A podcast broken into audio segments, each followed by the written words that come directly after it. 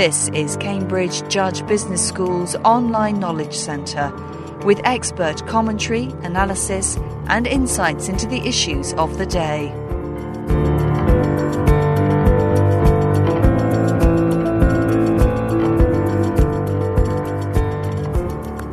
We were one of the very originators of this idea back years ago now, which already saw that you could apply science to services. And in fact, it's very much related to systems thinking and analytics at the same time. So, not just ourselves, now other firms, and in fact, other universities changing their uh, curriculum, their approach to how they do teaching along this line. So, to me, it's a critically important element to actually teach folks to work in this future world.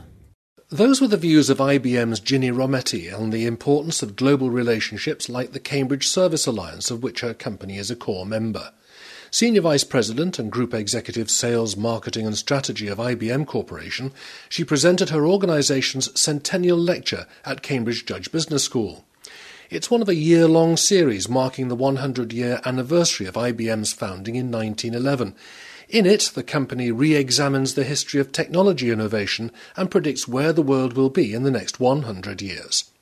Ginni Rometty has been named among Fortune magazine's 50 most powerful women in business for six consecutive years, including most recently 2010.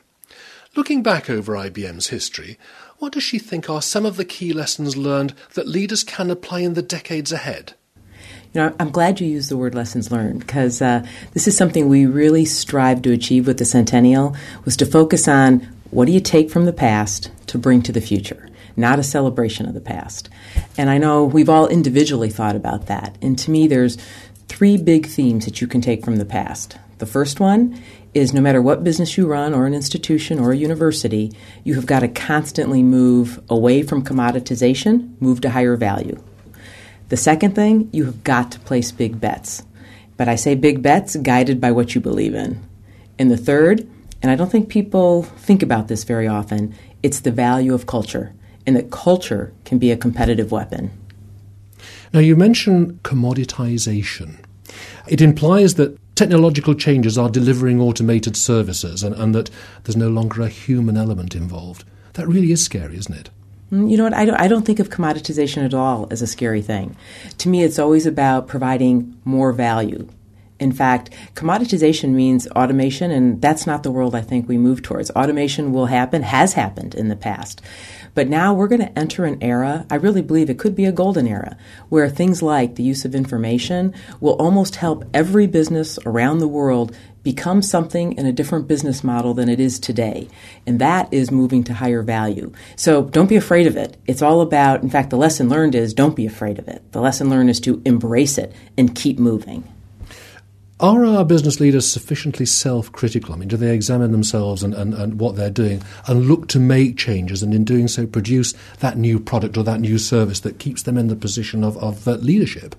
You know, I, I, think there are many great leaders that are self critical, but it's probably humility and that self criticalness, if I can say, it's probably one of the greatest attributes to have to go forward because it's that very honest external comparison uh, to other whether it's other firms other industries always looking for something different that does really allow you to improve and succeed there are, just at this moment in time, there are other factors. Global recession, turmoil in the money markets, yes, I'm being negative, the possibility of a double dip, which actually curtails, in some respects, R&D, and, and it focuses attention on that, on the S word, survival. That is an issue, isn't it? You know, I uh, one thing we've learned over that hundred years, and, and we've had times where up times, down times, times of change. Um, one thing we've always learned is this value of maintaining your level of research through those times. I think it's an area where if you underinvest in research, in research and however you deem that for your organization, it is impossible to catch up.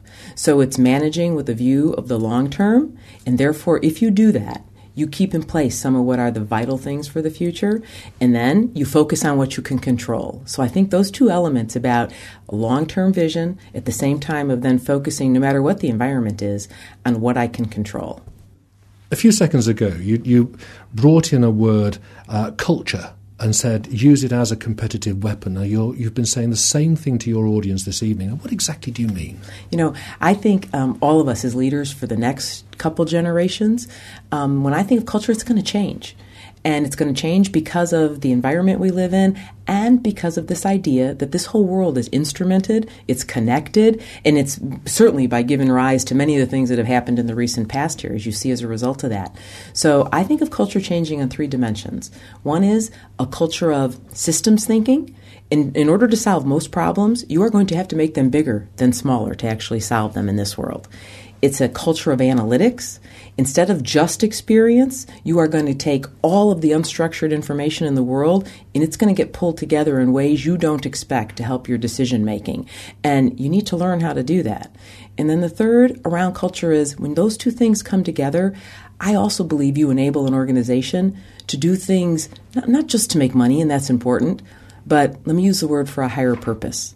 And if you have a higher purpose, I do think that that has an awful lot to do with maintaining a competitive workforce from now and into the future that makes a world of difference. And so that a measure of an entity isn't just what it does, but it's the impact that it has.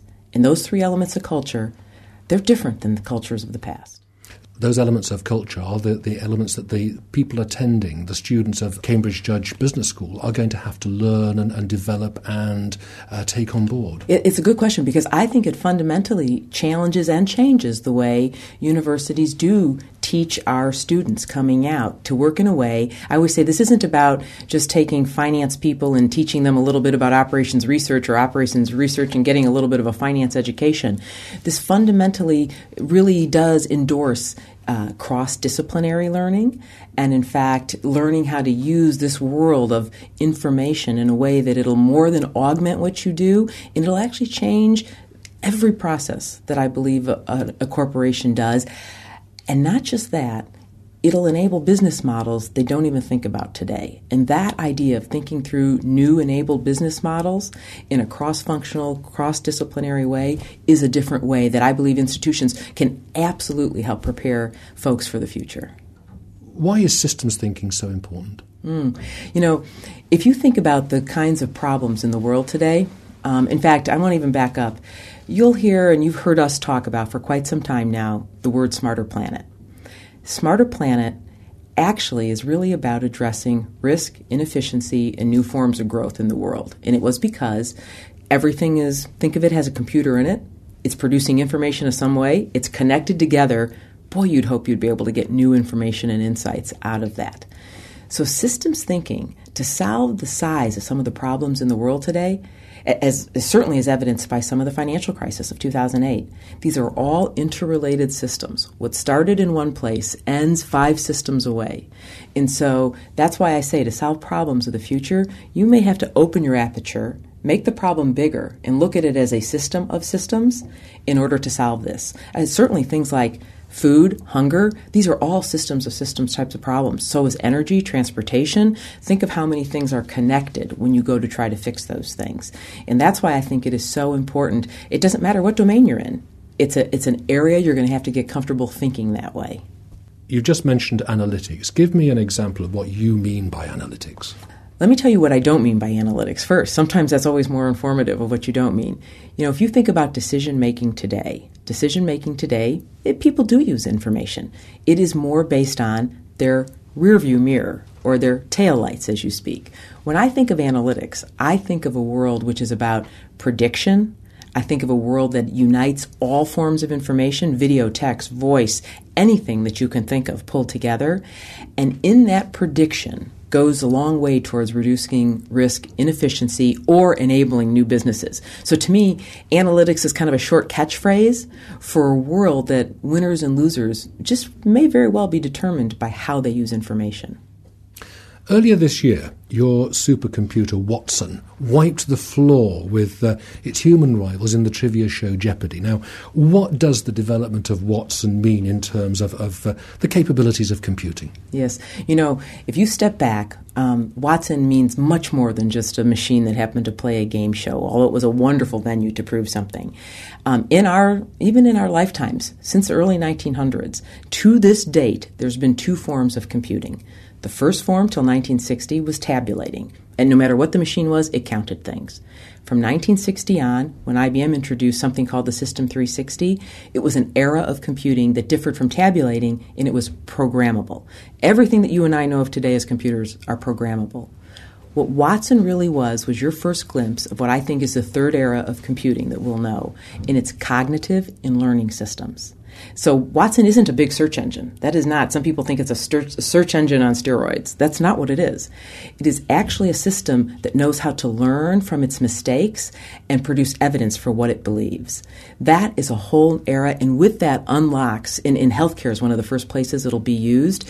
Just think of how you could change healthcare on the whole face of the earth in any population, and that is what a Watson really holds a key over time to be able to do. Ginni Rometty, thank you very much.